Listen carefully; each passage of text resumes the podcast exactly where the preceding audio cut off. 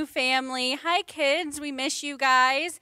I know Pastor Tommy said he saw Pastor Kira in rain boots and a rain jacket, but I have absolutely no idea where she is. So we're going to hope that she jumps in here.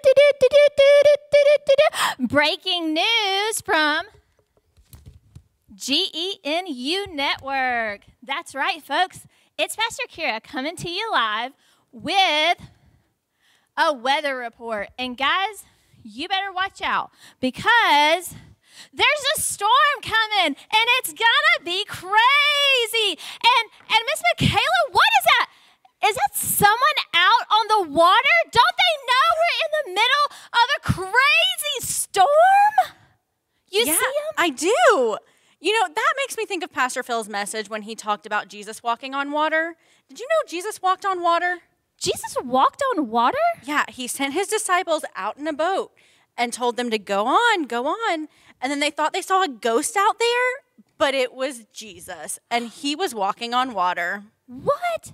Yeah, he invited Peter to come out in the water with him. He was a little reluctant at first, but hmm. then he put his trust in Jesus and stepped out of the boat and was able to walk on water.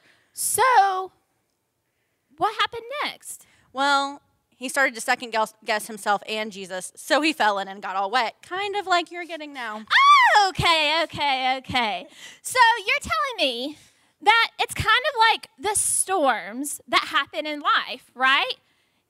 sometimes the storms happen because we do make some bad choices, but sometimes we have storms come our way and it's not our fault.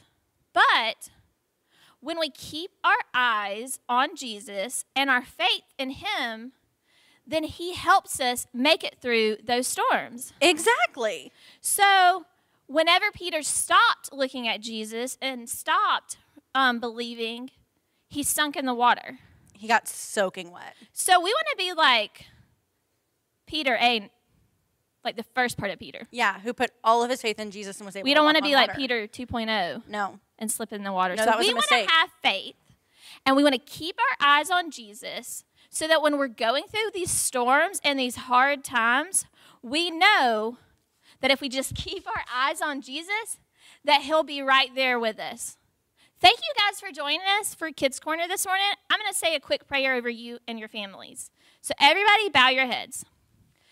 Jesus, thank you that when we keep our eyes on you and we trust in who you are, that you help us through every storm. God, that you help us through every hard time. God, help us to, re- to remember, God, to trust in you and to pray whenever we feel scared or worried or we're having a hard time.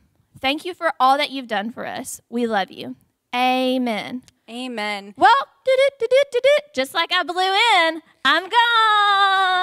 Bye, Pastor Kira. We love you guys. We'll see you guys next week. Have a great week.